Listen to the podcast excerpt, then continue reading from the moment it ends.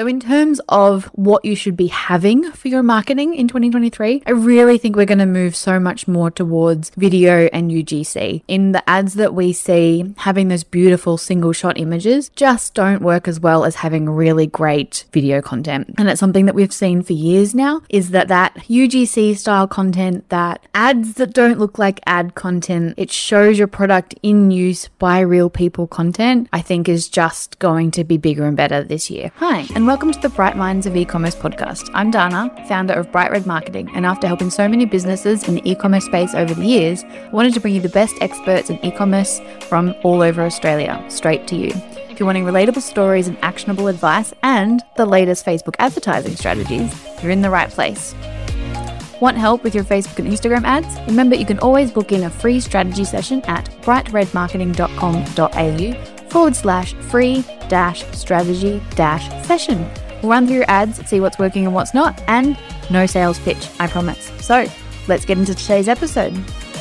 Hello, and welcome to a me only episode. I know a lot of you have been asking for Facebook specific, Facebook and Instagram specific content. And while we interview some incredible guests, I know that you know that my specialty is the Facebook and Instagram ads. So we're going to dive in for the first of these episodes for the year into what's happening in the world of meta ads, which is Facebook and Instagram for 2023, and what are the must haves for your marketing. So let's get into it.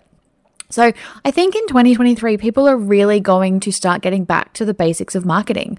I think we've sort of lived in this really fun world where you could just make a pretty ad and it would just work. Obviously, there was some testing. Obviously, we had the iOS changes that sort of tore everything apart. It was very sad. But you sort of been able to get away with the photos that you had of your product, the imagery that you had, the videos, those sorts of things and you could use that to make a really good ad. And I think that's going to be one of the biggest things that's going to change because I think the days of just putting some really nice looking content out there and that being your strategy, I think those days are long gone. What we really need to focus on, especially moving into 2023, we're into March and, you know, that first quarter is nearly gone.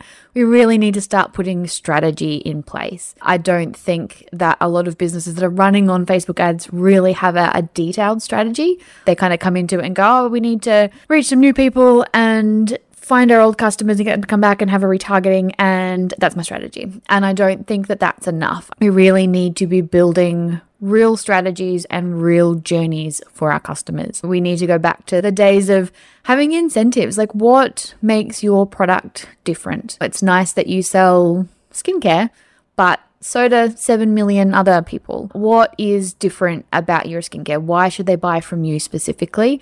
And really working those sorts of details into your strategy. The other thing that's going to be really important is working about how you introduce people to your brand.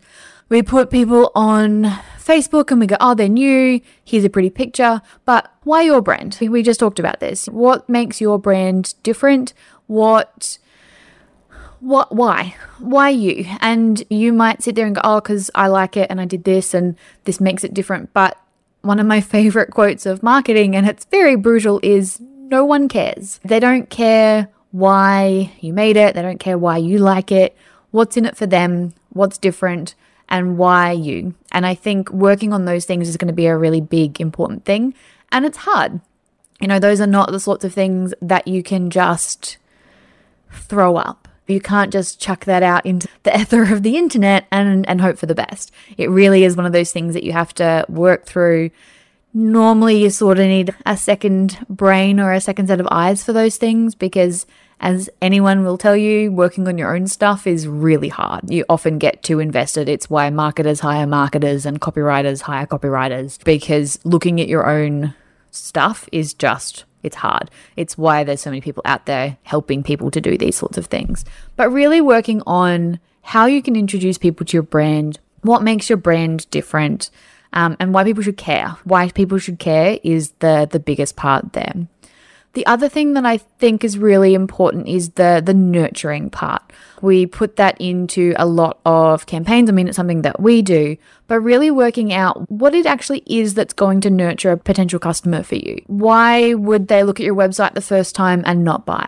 What is the piece of the puzzle that we're missing there? You know, what What actually takes someone from the person who's been to your website once to your most loyal customer that keeps coming back every couple of weeks, every couple of months, every couple of seasons, depending on the, the product that you have. What is it that makes a loyal customer? Is it really getting to know you, the person behind the brand? Is it really understanding the behind the scenes? Is it falling in love with the product and the quality and how much it changes their lives? What are those things? Is it reviews? Is it knowing how to use your product in better and bigger ways? What is it that really is going to make that person loyal to your brand? And loyal to you, essentially, and want to keep coming back for your products. There are so many things that you can do, big and small. Adore Beauty give you a Tim Tam. Like, it's a Tim Tam. But if I need beauty products and they have them, I will go there because the products that I'm buying are the same everywhere. Some places will, you know, you get that brand loyalty through styling videos and they're just really good at explaining how to wear their product or they're really good at showing you how to make the most out of your product. So finding the thing that you can do that's really going to build that customer loyalty, that's really going to make them go, you know what? I need to go buy from this person because insert reason. And you need to work out what that reason is. And I think finally is working out what that problem solving is for you. So we normally talk about retargeting, and you'll see so many people saying, Oh, did you leave this in your cart? Did you forget about this? I have never not bought something because I forgot about it. I've not bought something because I didn't think the shipping costs were in line with what I was buying. I have not bought because I wasn't confident that the size was right. I haven't bought because I didn't see anything in their latest releases that I liked just yet, but I'm keeping an eye out. I don't think many people don't buy because they forgot. So, really thinking about from that retargeting perspective, even from like your abandoned cart emails, why why did people not buy from you? Something like Hotjar can be really helpful for this to sort of see where you're losing people getting friends and family to have a look at your website and see if there's something that is is missing, having really great return and exchange policies if you're selling anything in the fashion space.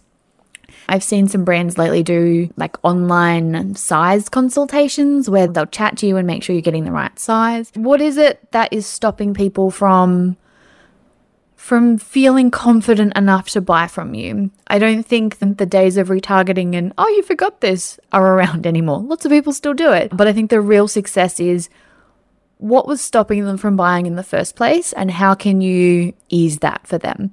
And sometimes that's changing part of your business, and sometimes it's just really communicating the things you already have in place. Maybe you already have a really great exchange policy in place. Maybe you've got you know, a really great sizing quiz that helps people find the right size. Maybe you do personalized skin consultations.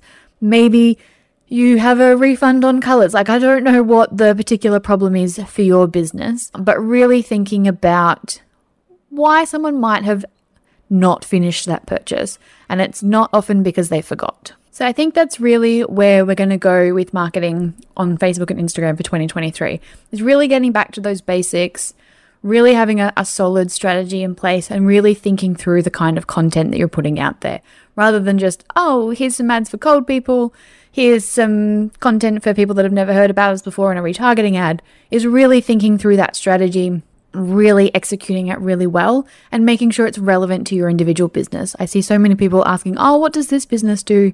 And what works really well here? And I think the best thing that you can do is work out what works for your business. People do the same thing with budgets. They go, oh, well, how much is everyone else spending? What's a good return on ad spend? And it really does come down to your business. You can't compare these things. And it's really about working out what is best for you, your business, and your potential customers. Now that we've sort of covered the strategic side of what I'm predicting will be most effective for Facebook and Instagram ads in 2023, and yes, it's not that great of a prediction.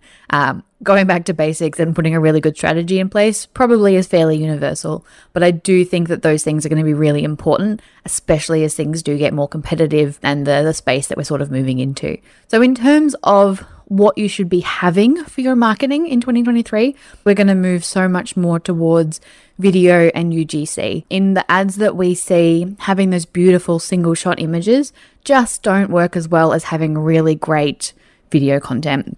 And it's something that we've seen for years now is that that UGC style content, that ads that don't look like ad content, the really it shows your product in use by real people content, I think is just going to be bigger and better this year. We already saw a change towards it last year, uh, and I just think that's going to become bigger and better. So we've got clients that still spend an absolute fortune on professional photography and sometimes it just doesn't do as well. You know, that's why we really recommend people having that sort of UGC content, hiring influencers, even just, you know, grabbing out your iPhone um, and recording that sort of content, having it so that it doesn't look like an ad is just one of those things that is so so powerful. The other thing that I think is going to be really important is the reviews and building trust portion, which I think a lot of people really forget about. Uh, and I don't think they forget about it intentionally. I think it's just one of those things that people go, "Oh, we'll get reviews later," or "We'll we'll worry about that as we go." But people really rely on other people's experience with your brand to know whether they should trust you or not. You know, it's one of those things where even just having a couple of reviews really does make people think, oh, yeah, okay, other people have bought this, it's fine. I don't necessarily believe in those building trust apps that are like, Susie from Melbourne just bought our product. They can get annoying, especially on mobile. But if they work for you, they work for you. But really just focusing on those things that build trust, making sure that your messaging is consistent, making sure that your checkout is seamless. If you're on something like Shopify, it's normally pretty easy, but making sure that your messaging is consistent, you make it as easy as possible for people to purchase. And I think that's the other thing, having a really super simple customer experience in that checkout process. You've got to remember that you are competing against literally every other store on the internet. If your store is clunky, if it gives them red flags, if there's not enough information, they will go elsewhere. Having a really seamless checkout experience, having a really seamless website.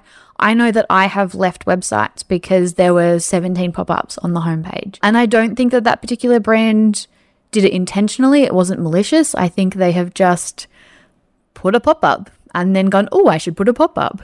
And then I think I should put a pop up and had never actually taken away the previous pop ups. So, really just making sure that every now and then you do go back into your website, make sure it's a super easy customer experience. There's no sort of red flags, there's nothing popping up, and just really simplifying that. There was a guy for a while who was doing drunk user experience reviews of websites, and then he did a version where he was getting his grandma to do it for people. He was a, a UX expert, which is a user experience expert. So log on to incognito mode, have a couple of glasses of wine. I don't drink, but you know, do what you need to do to make sure that in whatever state people are in, whatever level of education they have, whatever level of eyesight and computer literacy they have, using your website is nice and easy for them. You want to make it as simple as possible. And the big thing that I think so many people forget is email marketing.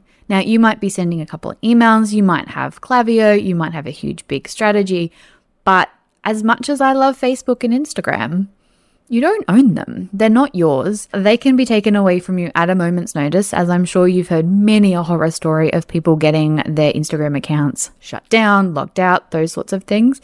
So, really focusing on building up your email list, Facebook ads is an amazing way to do that. Competitions is another great way of doing it. But just really making sure that you're building that email list. It's just one of those things you own. It's a really great way to nurture your audience. And then using those strategy things we talked about earlier to make sure that your email marketing is as good as it can be. And lastly, just a, a caveat, I suppose that Facebook ads are not the be all and end all. Yes, they're amazing. Yes, they can create some really great traffic. They can do really great things for your business and make you very, very profitable, reach new people. They're not a whole strategy. You need to have other parts of your business that are in place to build your business. You really need to have a solid strategy outside of Facebook and Instagram ads? Is it organic TikTok? Is it email marketing? Is it influencers? Is it going to markets or trade shows?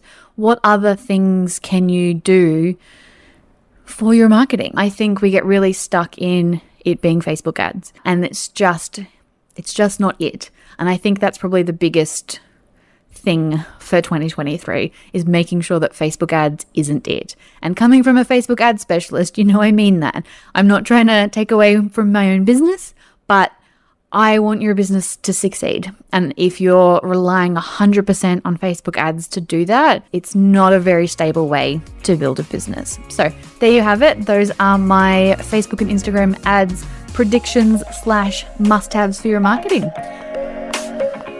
Thanks for listening to the Bright Minds of E-commerce podcast. As always, you'll find the show notes at brightredmarketing.com.au forward slash episode 36.